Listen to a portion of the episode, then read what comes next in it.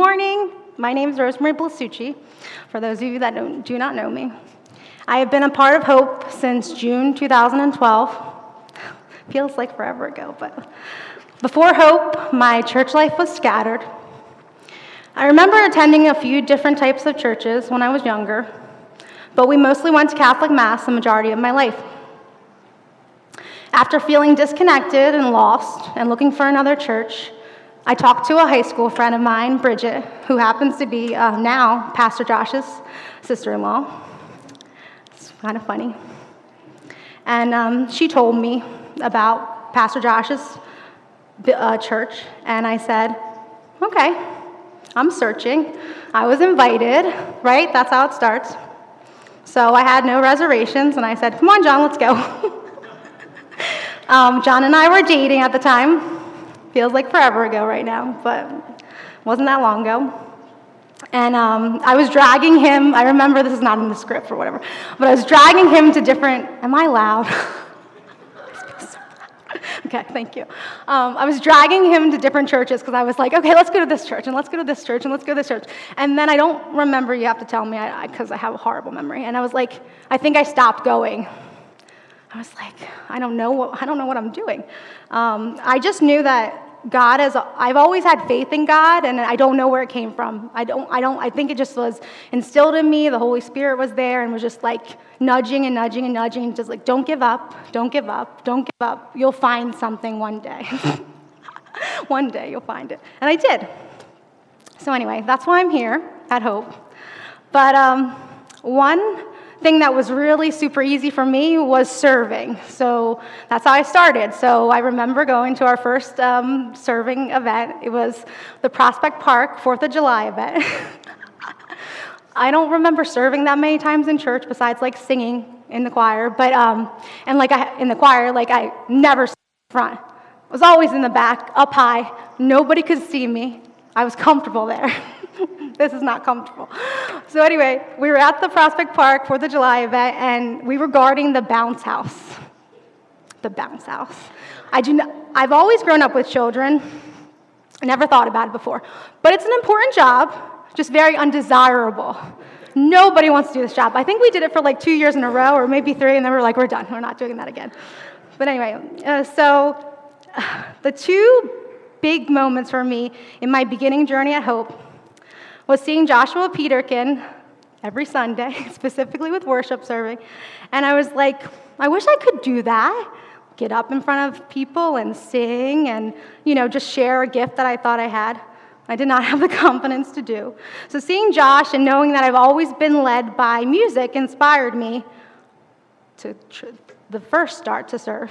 So I talked to Pastor Josh uh, well, I'm sorry, I forgot. So, music has always been a constant in my faith experiences. So, like, everything else could have let me down, people, people talking or whatever, but music never lets me down. It always inspires me, encourages me, builds me up. It's like, yeah, you can, I can talk about music forever.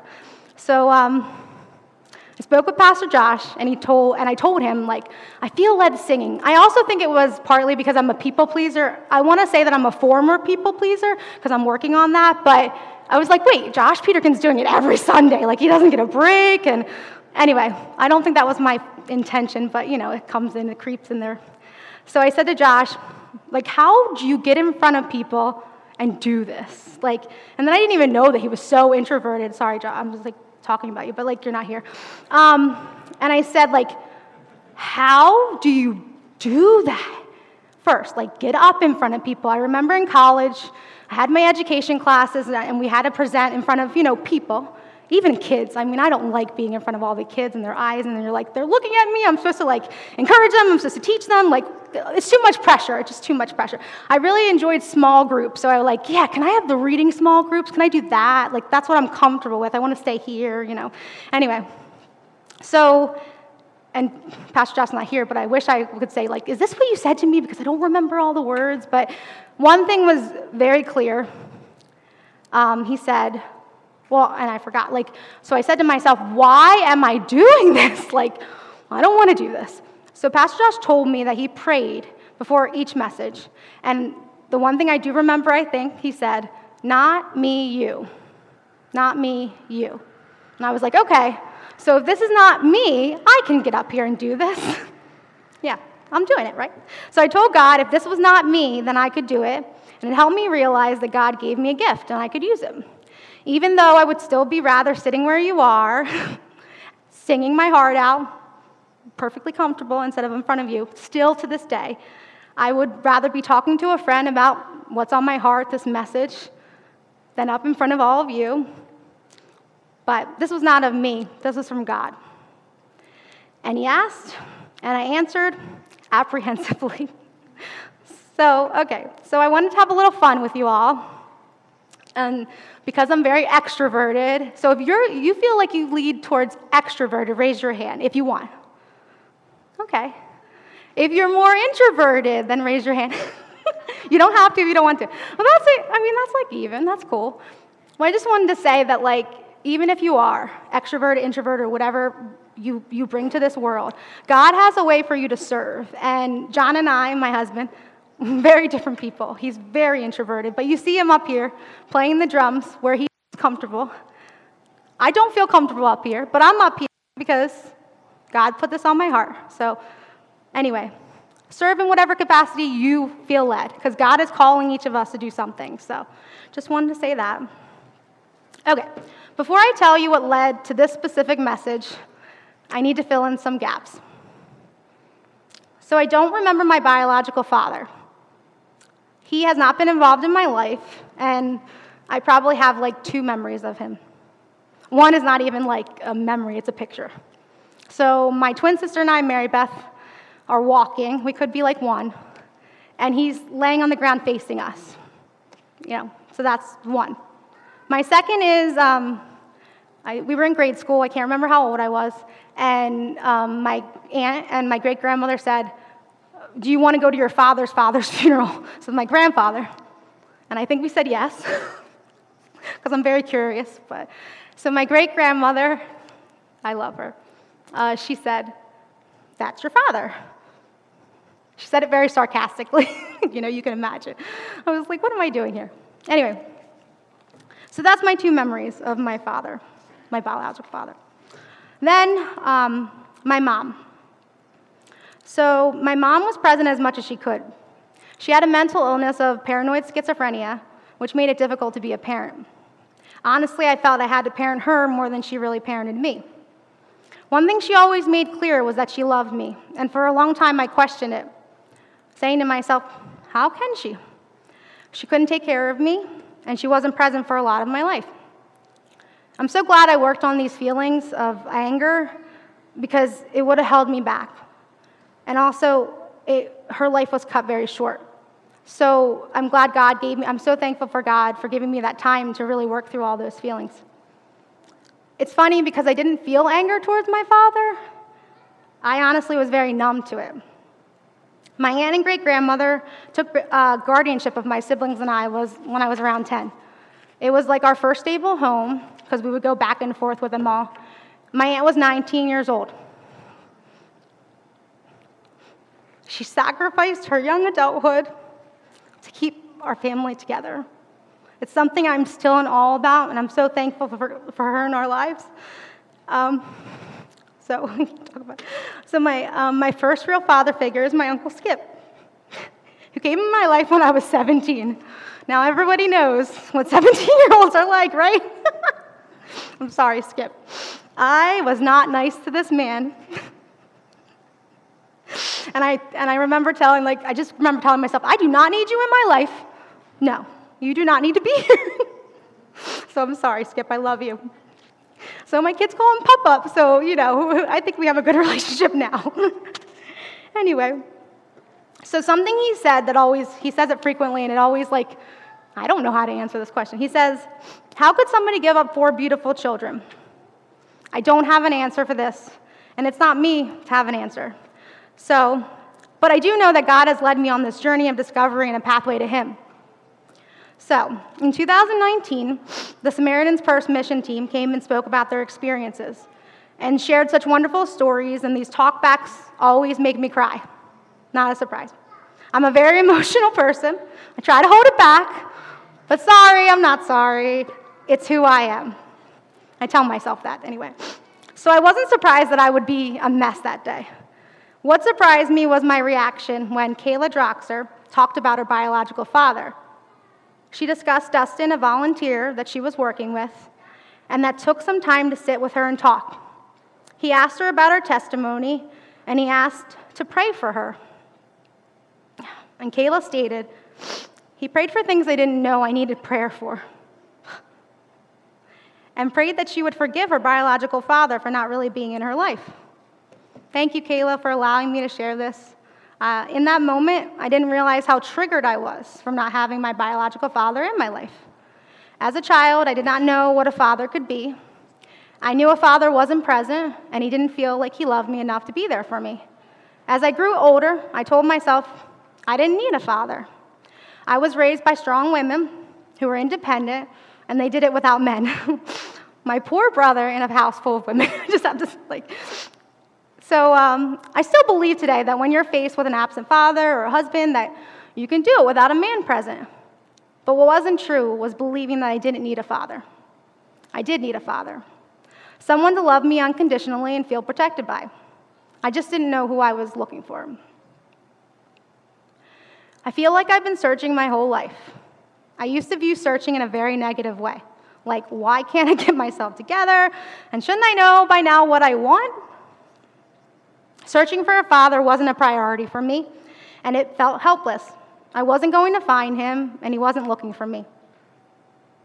I was wrong. He was looking for me, and he loved me. It just took me a little while to realize it, a journey I'm still on today. I want those that are without their earthly fathers and those that you do have fathers to know that you are loved completely by God, our Father. And He's here, here for you. He's listening and He knows you and He's within you. In Ephesians 3:12 it says, "Because of Christ and our faith in him, we can now come boldly and confidently in his presence, in God's presence." This is something I tell myself all the time, like I can do this. You give me the confidence, not me. God sent his son to establish a closer relationship with him.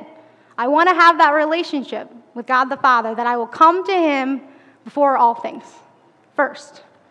To build my relationship and have the confidence to trust him in all things. To do this, I know I need to be in his word, surround myself with mentors that will redirect me to him, and trust he is who he says he is. I always thought I was trusting, and in some ways, it came very easy for me. But after spending some time in therapy, I realized I wasn't allowing, I was, out, I was allowing other things to fill my life. One big vice for me is food. I used it as a coping mechanism for as long as I can remember. When I was younger, I think it was my way, the way for my great grandmother, Molly with an E, as she always said, to care, to show care and love. When we turn to anything or anyone instead of God first, we'll always be feeling empty. Anyway, another way I sought out love was by doing. I felt like I had to do to be loved. If I wasn't busy, then who, what was my purpose? If I didn't jump in to help, who was I? In counseling, I realized that by always doing or jumping in, I'm taking God's role away. I was being my own God. And I did this mostly because if I didn't do it, then who would? I was, it was prideful and also a shield. If I acted, then wouldn't, I, I wouldn't have to reflect or trust that things would be the way they were meant to be. So our Bible, uh, the Bible, oh, also picking a Bible verse is very difficult. There's so many ones. I was like, Karen, when do I have to have this by? Karen, when do I have to have this? So difficult, and there's so many. Um, but I picked 1 John chapter 3, verse 1. And of course, I had my paper to read it again, and then I don't know where I put it. Here it is. So it says, See what great love the Father has lavished on us, that we should be called children of God. And that is what we are.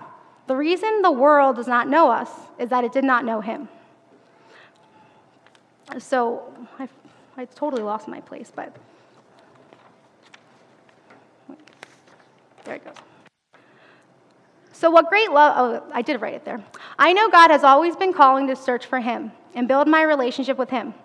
It is so difficult not to be distracted in the world we live in, especially when you have young children. so it feels so difficult always.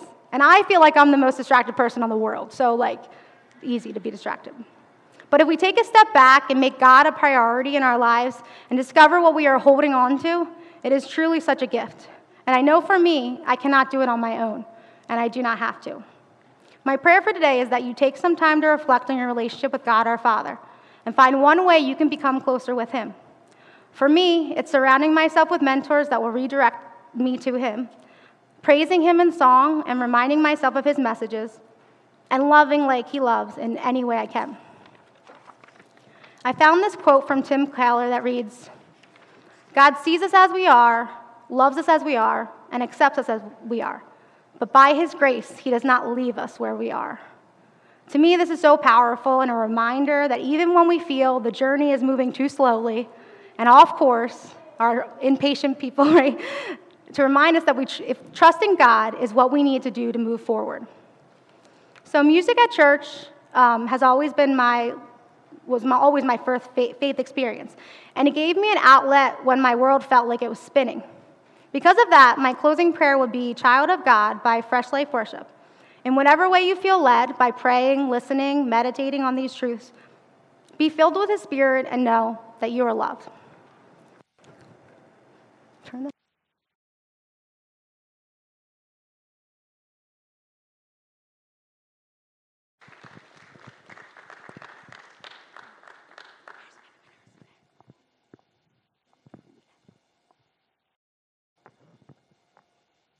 I don't I don't have to put on a show for you.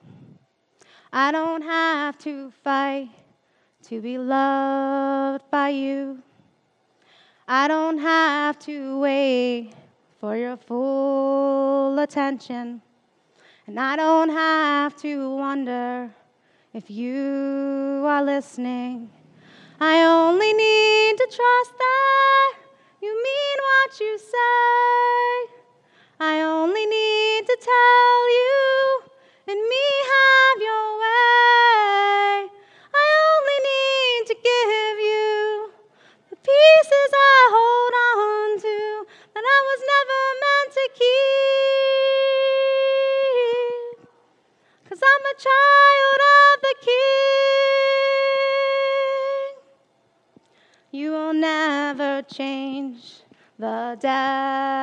Of this love. You will never turn away your children. You will never hold back your forgiveness. And you will never break a single promise. I only need to trust that you mean what you say. I only need to tell you